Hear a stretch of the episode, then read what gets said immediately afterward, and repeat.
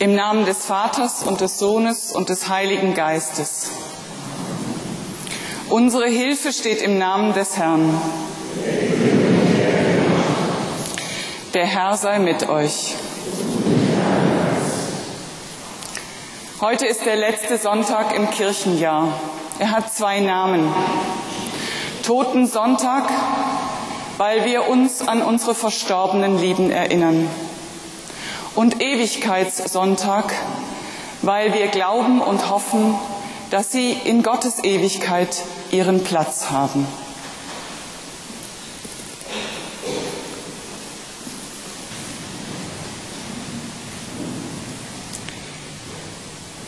Wenn der Herr die Gefangenen Zions erlösen wird, so werden wir sein wie die Träumenden. Dann wird, wird unser Mund voll Lachens und unsere Zunge voll rühmend sein. Dann wird man sagen unter den Heiden, der Herr hat Großes an ihnen getan. Der Herr, Herr hat Großes an uns getan, des sind wir fröhlich. Herr, bringe zurück unsere Gefangenen, wie du die Bäche wiederbringst im Südland. Die mit Tränen, Tränen säen, werden mit Freuden ernten. Sie gehen hin und weinen und streuen ihren Samen und kommen mit Freuden und bringen ihre Gaben.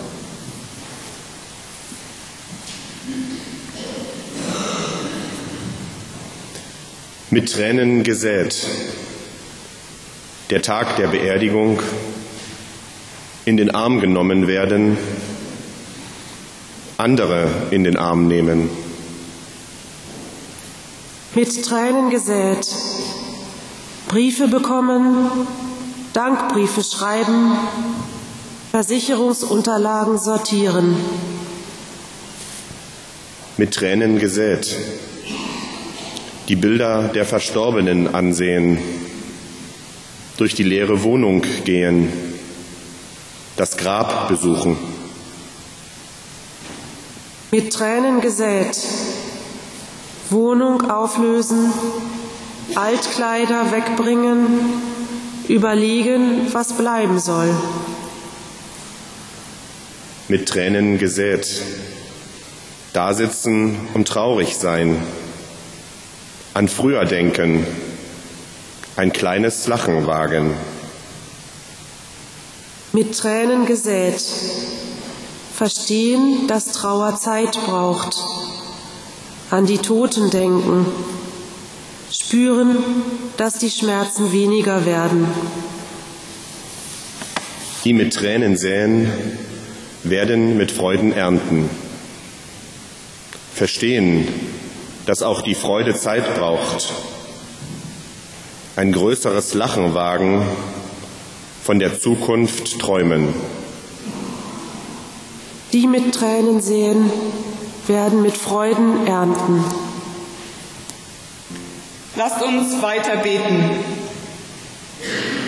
Allmächtiger, ewiger Gott, zu dir kommen wir mit unserer Trauer und unseren Tränen, mit unserer Sorge und unserer Angst. Wir rufen zu dir und bitten dich, mach uns bereit, auf dein Wort zu hören und darauf zu vertrauen, dass du alles Leid und allen Schmerz beenden und alle Tränen von unseren Augen wischen wirst. Wir bitten dich, bleibe bei uns, Vater, Sohn und Heiliger Geist, heute, morgen und in Ewigkeit. Amen.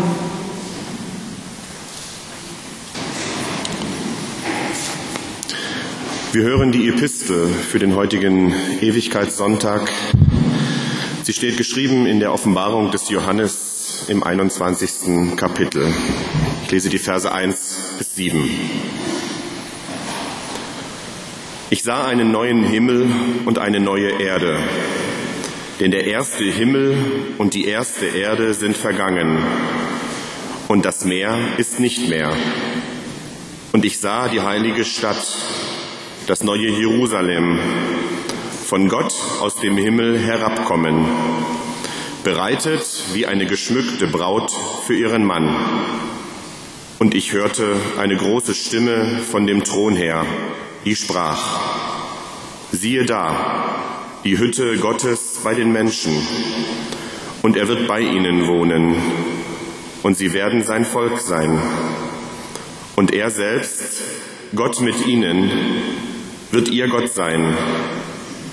Und Gott wird abwischen alle Tränen von ihren Augen. Und der Tod wird nicht mehr sein, noch Leid, noch Geschrei, noch Schmerz wird mehr sein, denn das Erste ist vergangen. Und der auf dem Thron saß, sprach, siehe, ich mache alles neu. Und er spricht, schreibe, denn diese Worte sind wahrhaftig und gewiss. Und er sprach zu mir, es ist geschehen, ich bin das A und das O, der Anfang und das Ende. Ich will dem Durstigen geben von der Quelle des lebendigen Wassers umsonst. Wer überwindet, der wird es alles ererben, und ich werde sein Gott sein, und er wird mein Sohn sein.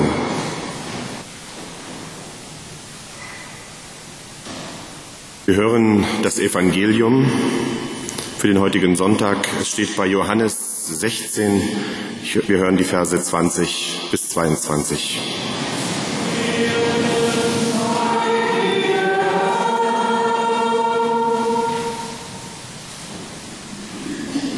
Wahrlich, wahrlich, ich sage euch, ihr werdet weinen und klagen, aber die Welt wird sich freuen. Ihr werdet traurig sein, doch eure Traurigkeit soll in Freude verwandelt werden. Eine Frau, wenn sie gebiert, so hat sie Schmerzen, denn ihre Stunde ist gekommen. Wenn sie aber das Kind geboren hat, denkt sie nicht mehr an die Angst und die Freude willen dass ein Mensch zur Welt gekommen ist. Und auch ihr habt nun Traurigkeit, aber ich will euch wiedersehen und euer Herz soll sich freuen und eure Freude soll niemand von euch nehmen.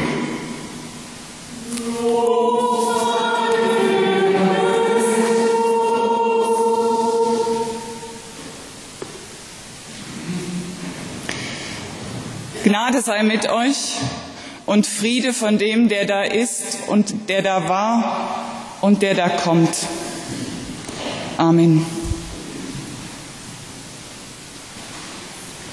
Ein Traum. Warum immer wieder dieser Traum?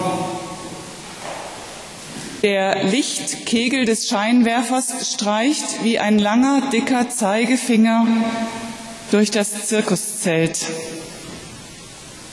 In seinem gleißend hellen Licht leuchten die Gesichter der Zuschauer weiß auf und ihre Köpfe werfen lange schwarze Schatten. Im Zelt ist ein Stimmengewirr wie in einem Bienenschwarm. Dann bittet der Direktor um Ruhe, um Ruhe für die Akrobaten. Jetzt wird es auf einmal totenstill. Der Strahl schwenkt zu mir hoch, blendet mein Gesicht, taucht alles um mich herum in Schwarz. Springen jetzt, ruft Heinrich, mein verstorbener Vater. Der Schweiß rinnt mir von der Stirn. Mit der rechten Hand ergreife ich die Schaukel. Ich umschließe die Stange fest mit beiden Händen. Dann blicke ich zu meinem Vater. Mein Vater schwingt an einer zweiten Stange in der Kuppel hin und her. Mal ist er mir nah, mal fern. Um meine Sache gut zu machen, das hat er mir immer wieder gesagt, muss ich springen, wenn er mir nicht nahe ist, sondern fern, so fern wie in diesem Augenblick und los. Ich stoße mich vom Steg ab, dem letzten wackligen Halt in luftiger Höhe und springe. Ich spüre den Wind in den Haaren, aber da sind keine Haare. Mein Vater sagt, Wenn du fliegen willst, musst du loslassen, bevor ich dich auffange. Du wirst das schon schaffen. Du bist stark, mein Sohn. Bin ich es, der sich dreht, oder dreht sich die Welt? Steige ich oder falle ich? Ist da unten ein Netz? Nein, da ist kein Netz. Da geht es steil bergab. Ich falle immer tiefer in das Schwarze, das mich umgibt, in das Schwarze, das alles schluckt. Heinrich,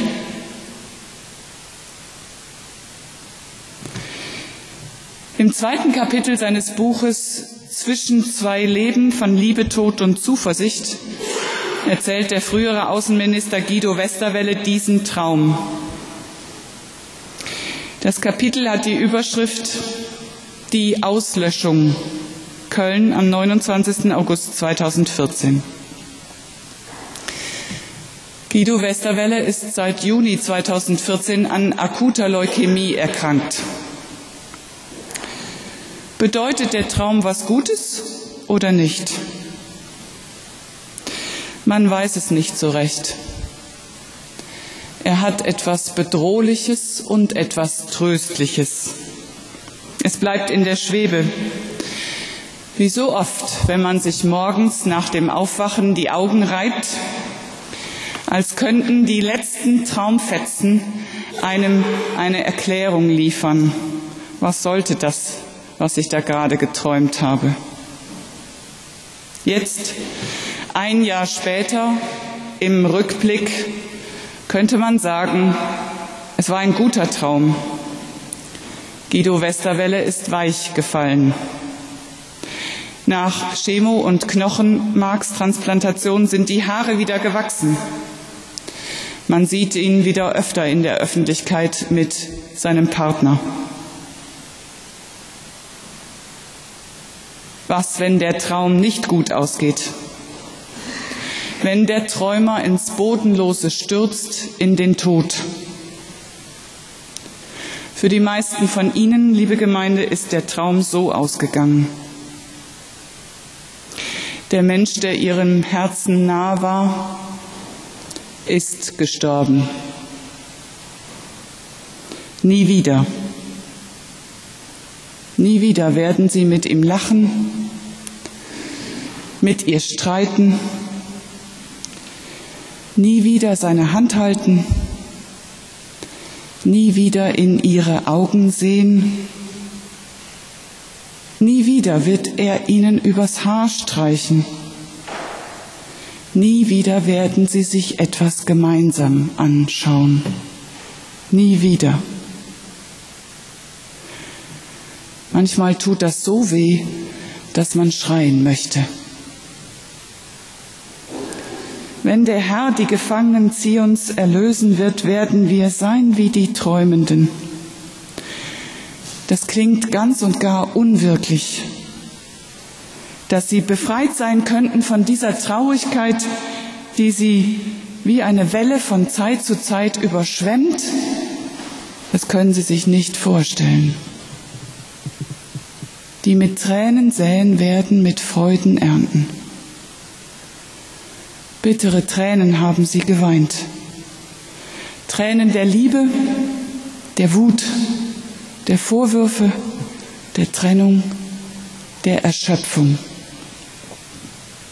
Dass sie jemals zu etwas anderem Nütze sein sollten, als ungehört und ungesehen im Taschentuch zu versickern, das können Sie sich nicht vorstellen. Wie ausgetrocknetes, dürres Land fühlen Sie sich. Es wird nicht so bleiben, verspricht der Psalm. Der Herr hat Großes an uns getan, des sind wir fröhlich. Herr, bringe zurück unsere Gefangenen, wie du die Bäche wiederbringst im Südland. Die mit Tränen säen, werden mit Freuden ernten. Sie gehen hin und weinen und streuen ihren Samen und kommen mit Freuden und bringen ihre Garben.